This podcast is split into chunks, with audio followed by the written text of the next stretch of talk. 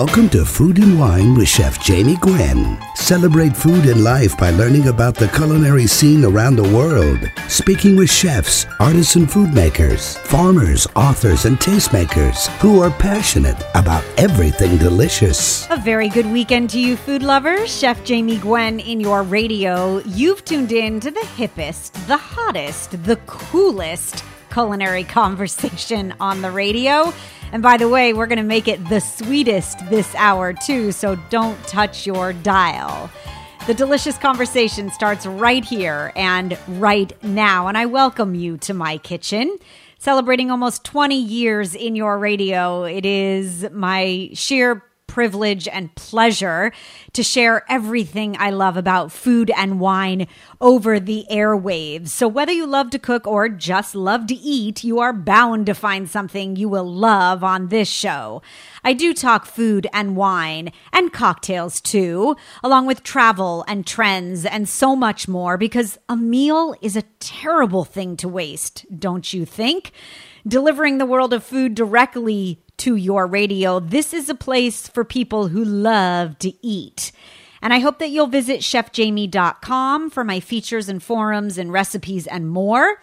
You can always take your cooking skills to the next level by becoming a friend and a fan on Facebook, Twitter, and Instagram at Chef Jamie Gwen, where you'll find my daily dish.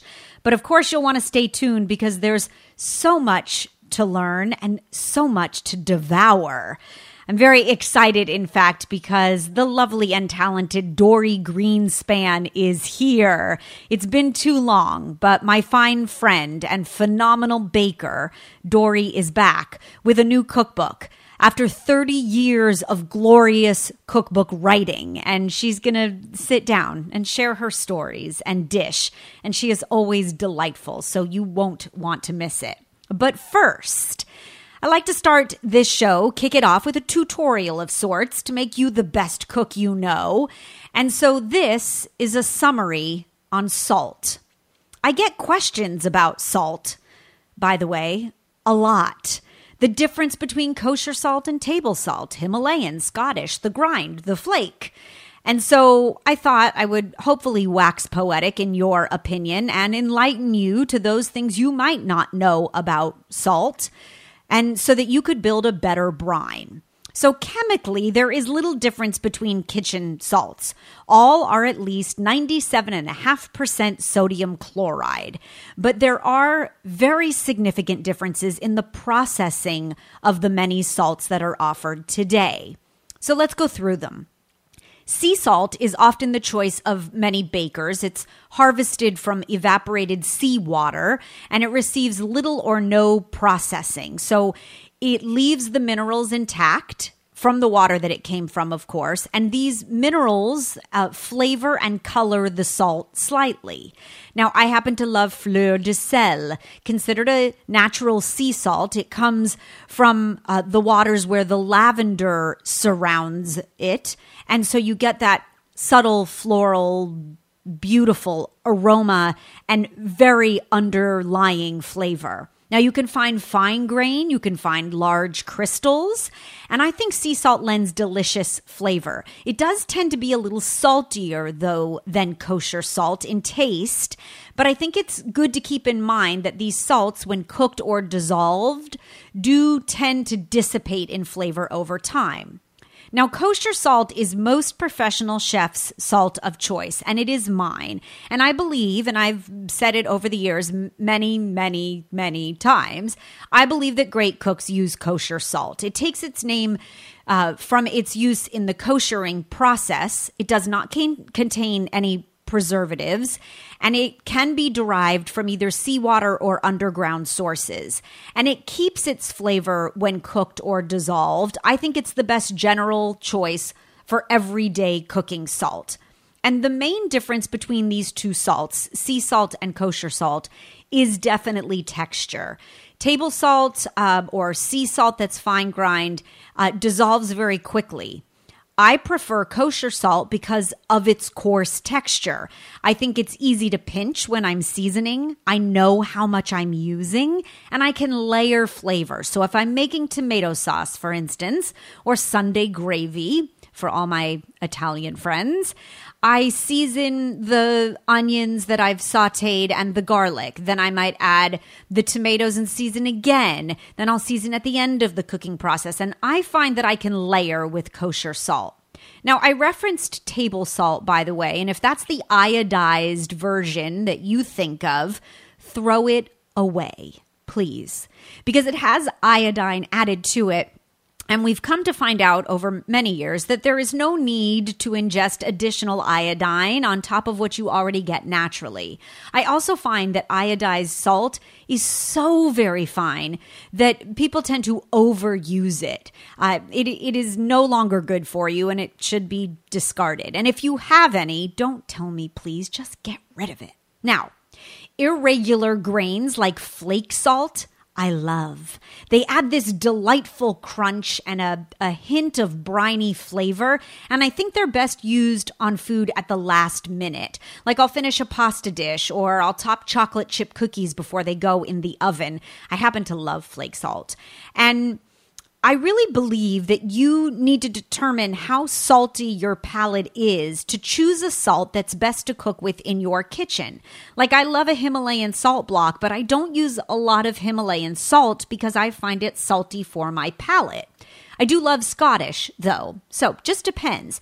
Now, this might sound odd, but I suggest you have a salt tasting where you set out small tastings of different salts and you buy good French bread and you use good quality olive oil for dipping and you taste different salts and you figure out what tastes best to your palate. Now, there is like sel gris, which is gray sea salt from Brittany, all natural. I think it has a lovely sweet flavor. The fleur de sel that I mentioned, um, Hawaiian or also often called red clay salt. There is black salt, of course, which is um, made of large rocks. Uh, you can also find find powder, and it's sort of violet to purpley black, and it's very earthy and has strong uh, sulfur aroma.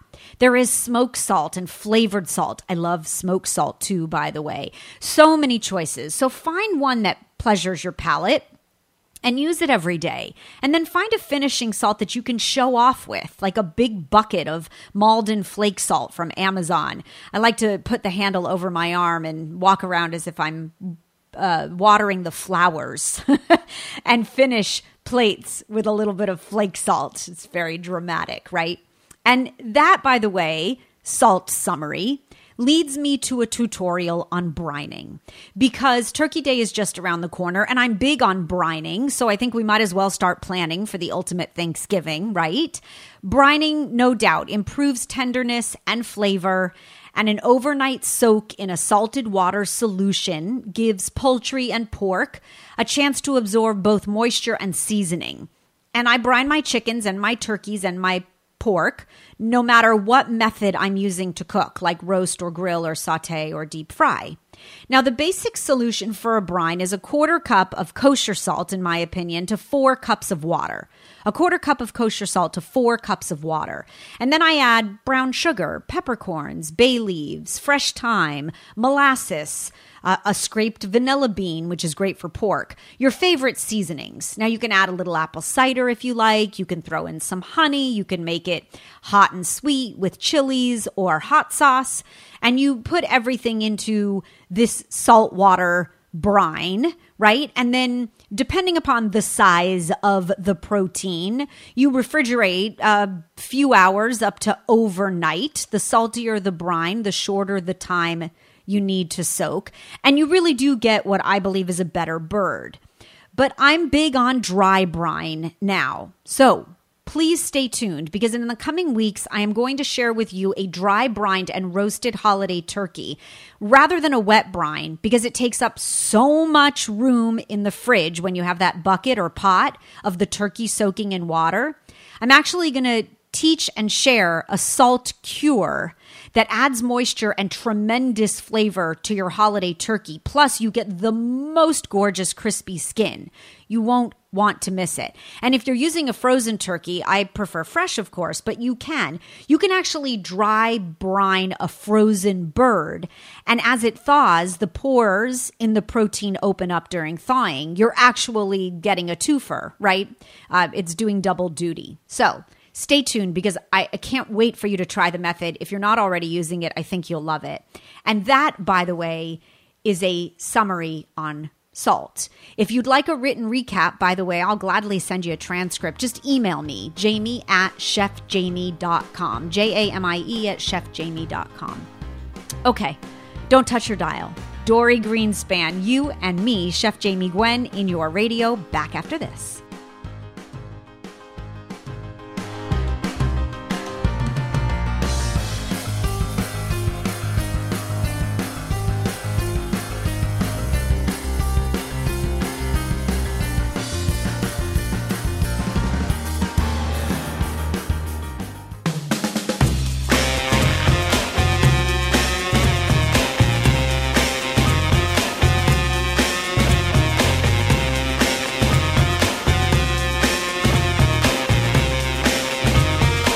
Oh, it has been way too long since this extraordinary woman has graced my show. A true culinary goddess who marks her 30th anniversary as a cookbook author this year. We're celebrating the sweeter side of life today, Chef Jamie Gwen in your radio. I am beyond elated that Dorie Greenspan is back with a new bestseller, by the way. Her renowned gastronomic career has spanned more than 30 years, and Dorie is, of course, the much beloved baker with five James Beard Awards under her belt and accolades galore. A New York Times bestseller multiple times, in fact. She has been inducted into the who's who of food and beverage in America, and her brilliant career just keeps getting sweeter. Dorie was recently awarded an Order of Agricultural Merit from the French government for her outstanding writing on the foods of France. And while Dorie has created tens of thousands of sweets recipes, her legion of fans couldn't wait for new inspiration, myself included. Dorie Greenspan has just released Baking with Dorie sweet, salty, and simple, already a bestseller, number one on Amazon. With 150 all new signature recipes, just when you thought that the chocolate chip cookie couldn't get any better, this book is full of decadent surprises, and it is beautiful, and it is just perfect Dorie Greenspan work. And can you tell I'm excited? Dorie Greenspan is back to Dish. Hello, my friend. I am so thrilled to talk to you. I'm so happy to be here with you, although a little overwhelmed by your introduction. Uh, well deserved. There's no other way, Dorie. You. I'm sorry. There's just no other way. And I left out accomplishments, accolades galore. I really did. Uh, but c- kudos and congratulations. Uh, because the book is is beautiful in true Dorie Greenspan style. It has these beautiful stories woven through it. It feels as full of heart, if not more, than your previous books. But I, I was very taken, I felt very connected to it. And one of the things you write about when you write cookbooks is that writing cookbooks makes you happy. So tell us uh, about the the pro- this process of happiness for this baby. I really feel so lucky mm-hmm. that this is what I get to do. It wasn't what I thought I was going to do. I wasn't trained to do this. And that I get to do it really is a joy.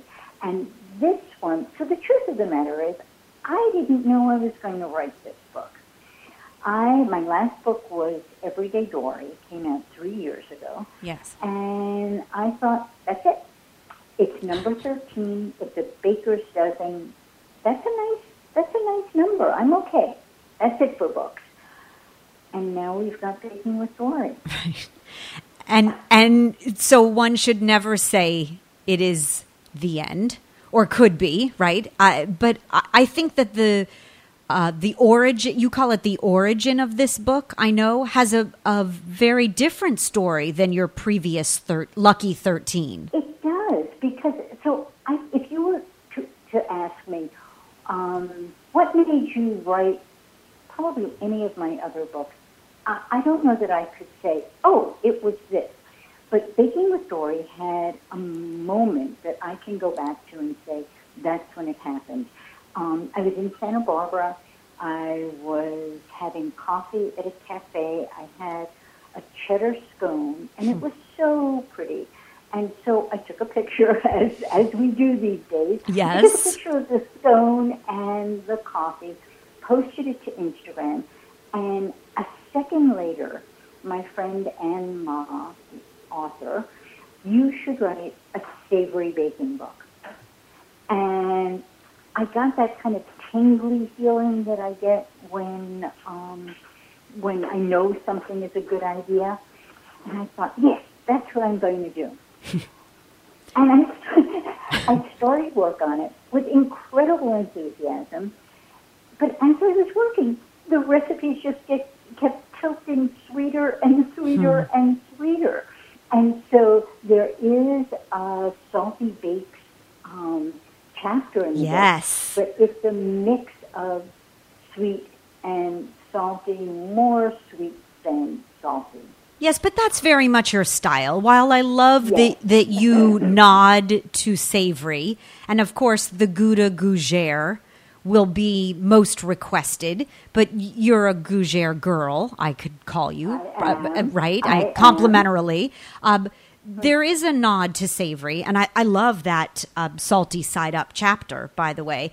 But we expect sweet from you, Dorie. You've you've spent more than three decades making our days sweeter. Personally speaking, I learned from you the idea of having a signature recipe, and my signature sweet, or one of them, is a, a nod to you. Uh, you. Many years ago, you taught cannelé on this show.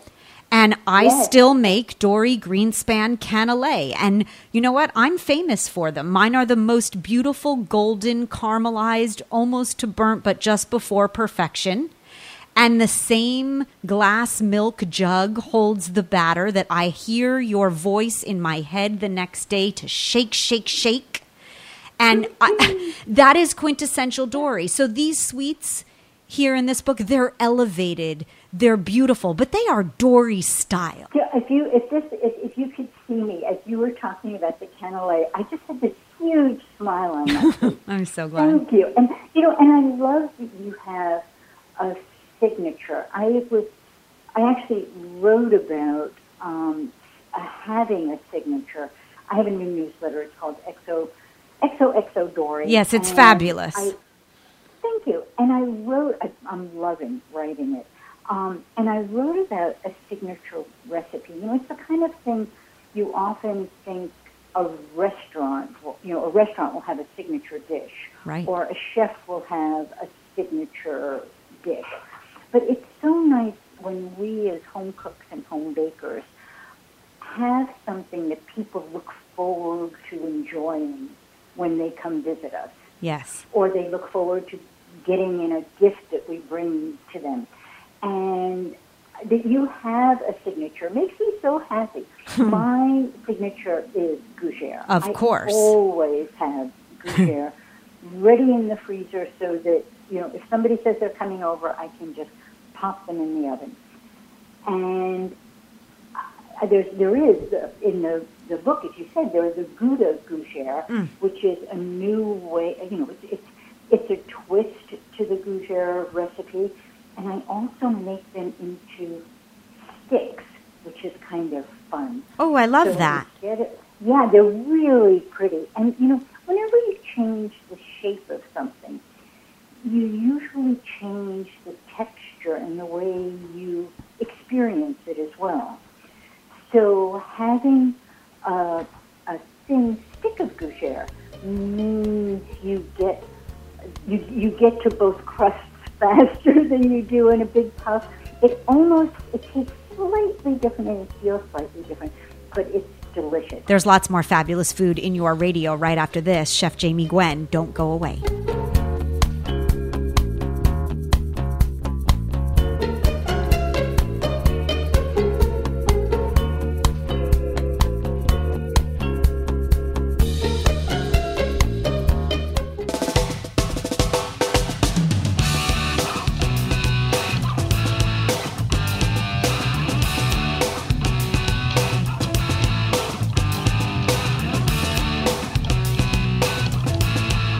Just tuned in, you're late because Dorie Greenspan is here.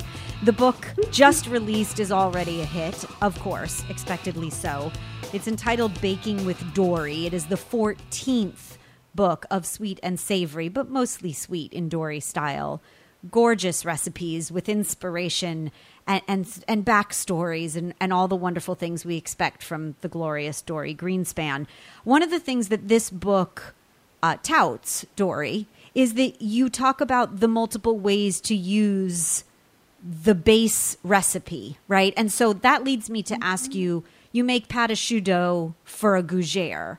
What else do you use it for? You make cream puffs, you make eclairs, right? So sweet and savory. The, the the shape changes, but the the flavor, the texture, the crumb is is still beautiful. Exactly, exactly. And I also I did something with choux with cream puff dough that I'd never done before. So I talked about the the gouda gougere, the the dough for that being used to make sticks.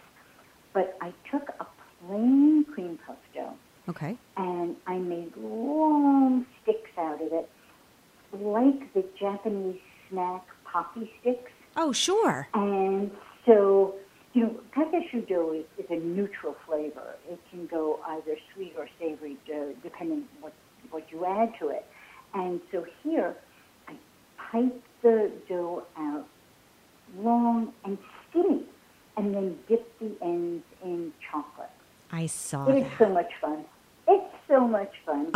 I love that. Okay, so this is really the lesson of taking something we know and uh, taking it to new lengths, new levels. Pun intended, by the way, because you're making sticks now, right? So I can't, I can't help it.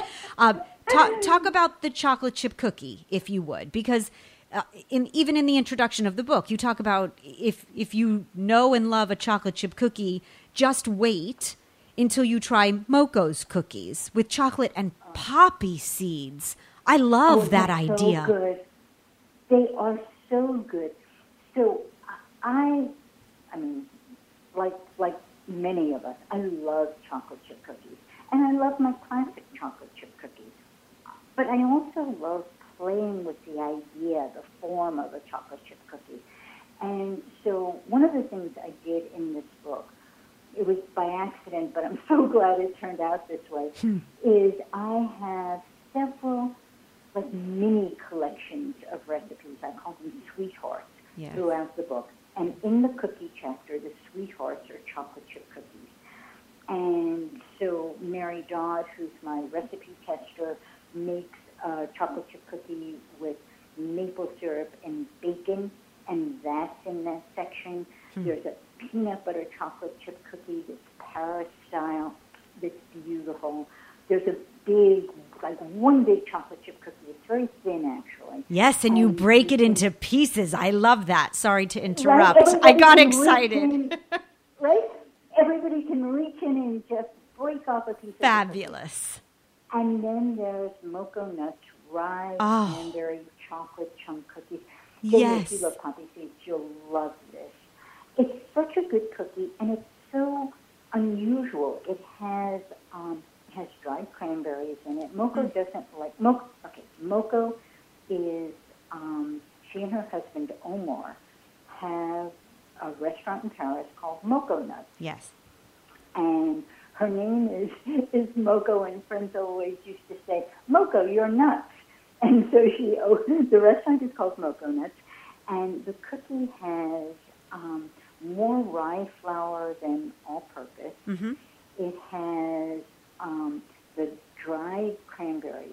It has salt, poppy seeds, and big chunks of dark chocolate. Yes. And when just when they come out of the oven, she kind of gives them a smack with a spatula, and the, it it it doesn't the spatula doesn't really make a deep ind- indentation, but it shapes the cookies, just makes them a little wavy, and makes you think that it's a fingerprint, like Moko has been there and kind of touched your cookies.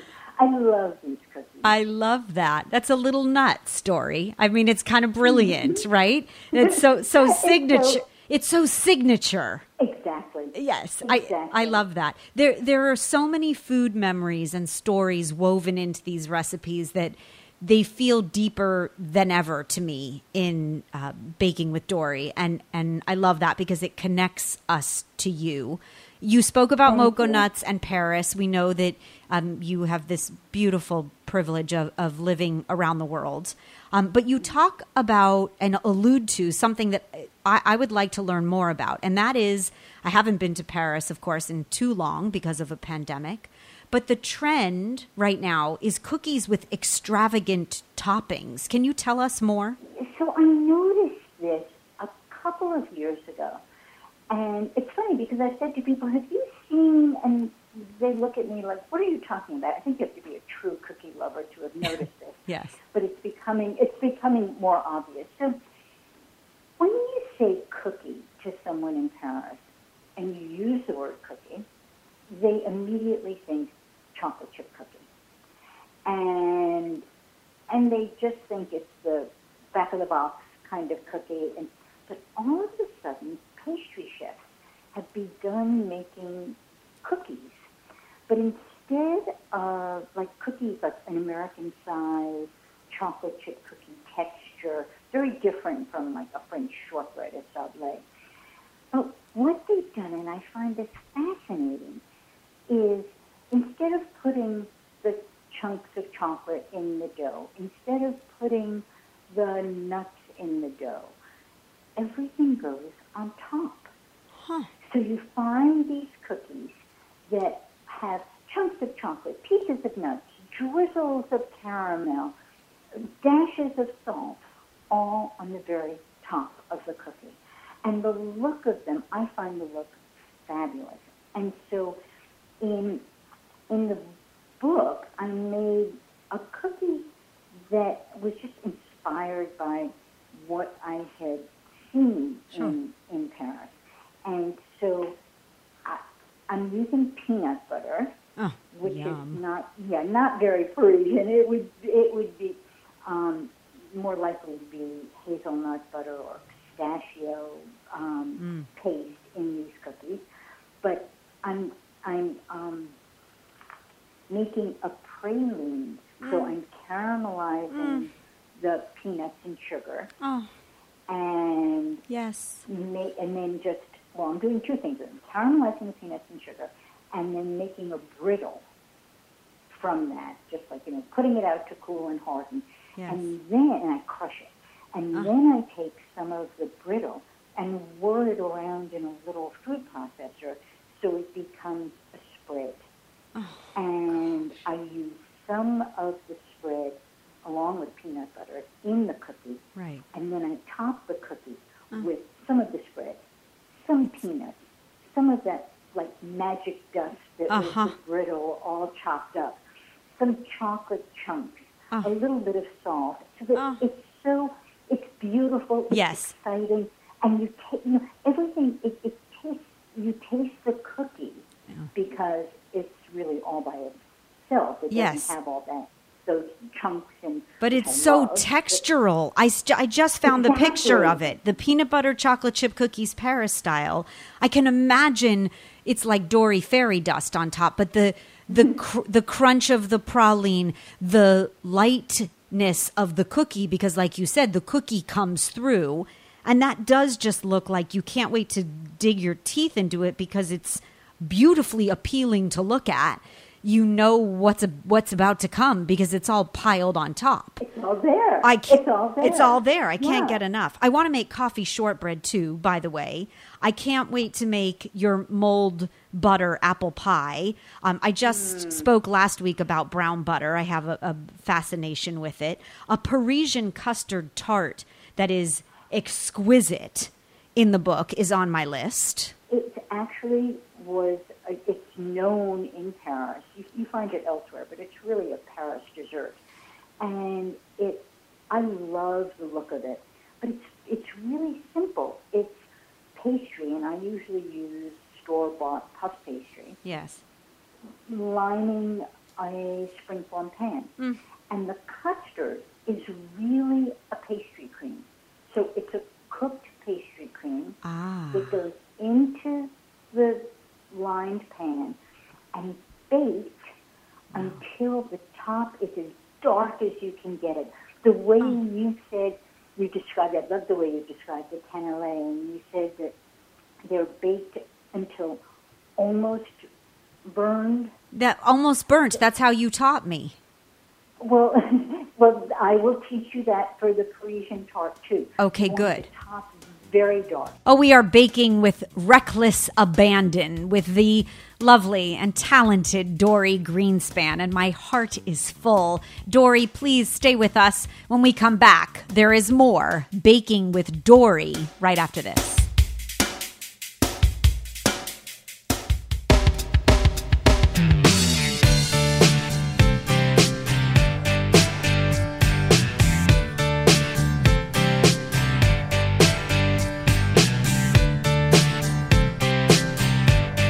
Oh, it's a sweet life. We're baking with Dorie Greenspan, the new cookbook release, much anticipated, entitled Baking with Dorie in Your Radio.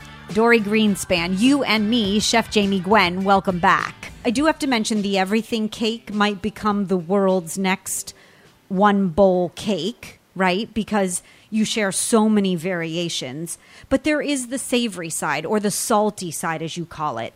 Uh, how, I can't imagine how the response is to clam chowder pie, but I can only fantasize what people must think. That is ex- that that is extraordinary, Dorie. That photo makes me want to oh. lick the book.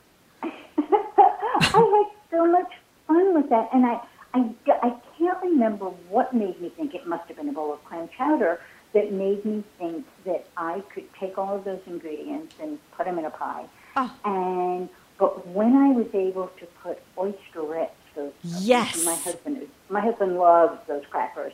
When I could put them on top of the pie, I was just you know I have. I, we started by my saying that writing cookbooks makes me happy. I am so happy when I'm in the kitchen and something unexpected works. You know, where I just get some crazy idea and try it and it works. And putting those oysterettes on top of the pie was really fun.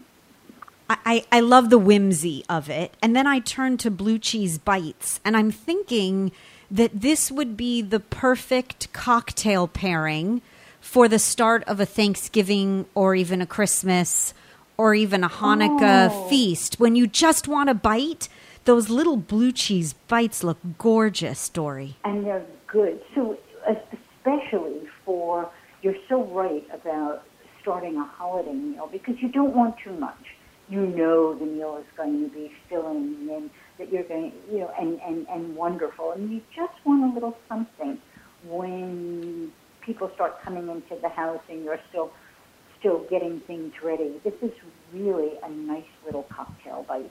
Hmm. Lovely. It's like it's like the Dorie Gougere, but different.